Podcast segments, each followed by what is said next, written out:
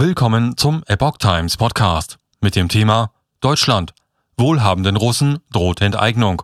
Oligarchenjacht in Hamburg beschlagnahmt.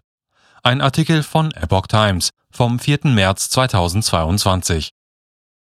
Die Sanktionen gegen Russland wegen des Ukraine-Kriegs führen bereits vereinzelt zur Beschlagnahmung von Besitztümern wohlhabender Russen in Deutschland. Die deutsche Regierung prüft aktuell die Möglichkeit der Enteignung. Frankreich ist bereits einen Schritt voraus.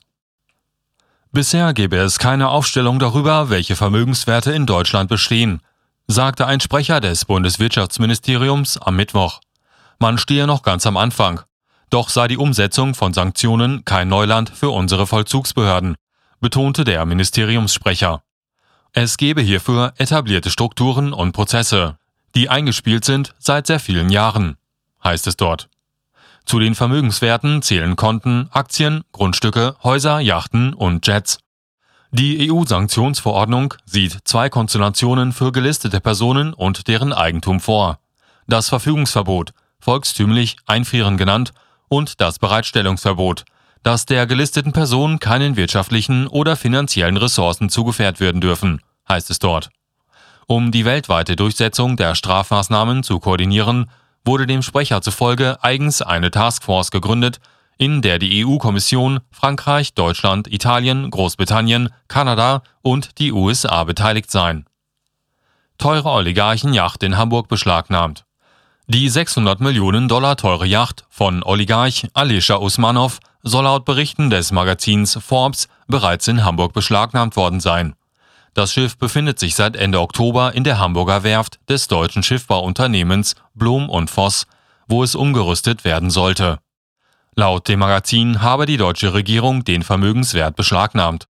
Das sei wahrscheinlich auch der Grund, weshalb die Mitarbeiter von Blum und Voss am Mittwoch, 2. März, nicht zur Arbeit erschienen sind. Usmanov hat die Yacht im Jahr 2016 für 600 Millionen Dollar von der deutschen Werft Lürsen gekauft. Bei ihr soll es sich um eine der größten, komplexesten und anspruchsvollsten Yachten handeln, die je gebaut wurden.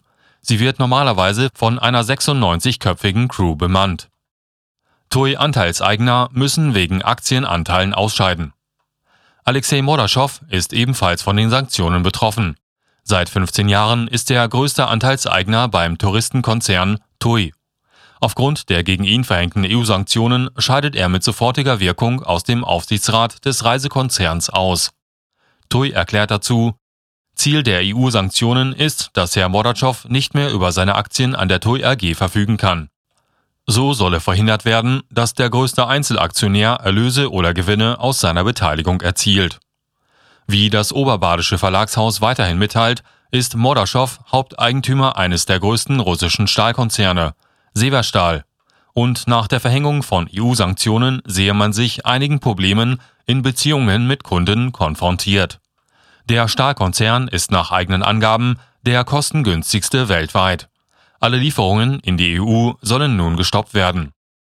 Beschlagnahmungen in Frankreich und Großbritannien. Frankreich ist, was die Sanktionen angeht, schon einen Schritt weiter.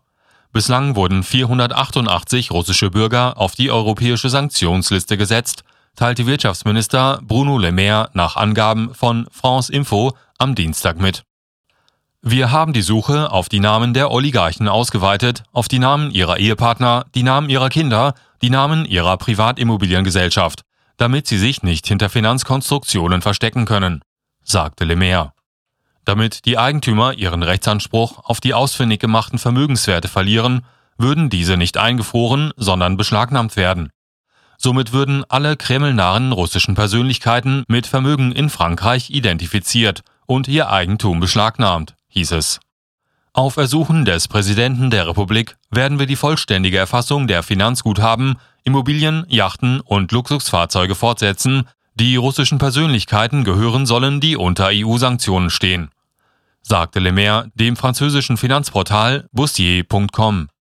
Als Nicht-EU-Land hat Großbritannien eine eigene Sanktionsliste und arbeitet nach Angaben der Financial Times an weiteren Plänen. Wie in Frankreich werden Beschlagnahmungen ohne Entschädigungszahlungen in Betracht gezogen. Biden kündigt hartes Vorgehen an. Die USA wollen mit einer Taskforce gegen korrupte russische Oligarchen vorgehen. Das US-Justizministerium werde von seiner gesamten Autorität Gebrauch machen, um die Vermögenswerte von Einzelpersonen und Einrichtungen zu beschlagnahmen, die gegen die von Washington verhängten Sanktionen gegen Russland verstießen, erklärte Justizminister Merrick Garland am Mittwoch. Zuständig sei die Taskforce Clap Capture. Der Name bedeutet so viel wie die Diebe fassen. Wir werden nichts unversucht lassen in unseren Bemühungen, jene zu durchleuchten, festzunehmen und juristisch zu verfolgen, deren kriminelle Handlungen die russische Regierung dazu befähigt, diesen ungerechten Krieg zu führen, betonte Garland. Der Taskforce sollen demnach mehr als ein Dutzend Ermittler aus dem Justizministerium und anderen Strafverfolgungsbehörden angehören. Bereits am Dienstagabend hatte US-Präsident Joe Biden in seiner Rede zur Lage der Nation ein hartes Vorgehen gegen russische Oligarchen angekündigt. Der Westen werde ihre Yachten, Luxuswohnungen und Privatjets beschlagnahmen, sagte er. Die stellvertretende Justizministerin Lisa Monaco sagte am Mittwoch an die Adresse aller, die das russische Regime durch Korruption und Sanktionsumgehung stützen, wir werden ihnen ihren sicheren Hafen entziehen und sie zur Rechenschaft ziehen. Wie die EU und Großbritannien hatten auch die USA als Reaktion auf den russischen Angriffskrieg in der Ukraine harte Wirtschafts- und Finanzsanktionen gegen Russland verhängt. Betroffen sind unter anderem der russische Bankensektor und russische Fluggesellschaften. Biden schloss am Mittwoch auch ein Importverbot für russisches Öl nicht aus. Nichts ist vom Tisch, betonte er vor Journalisten.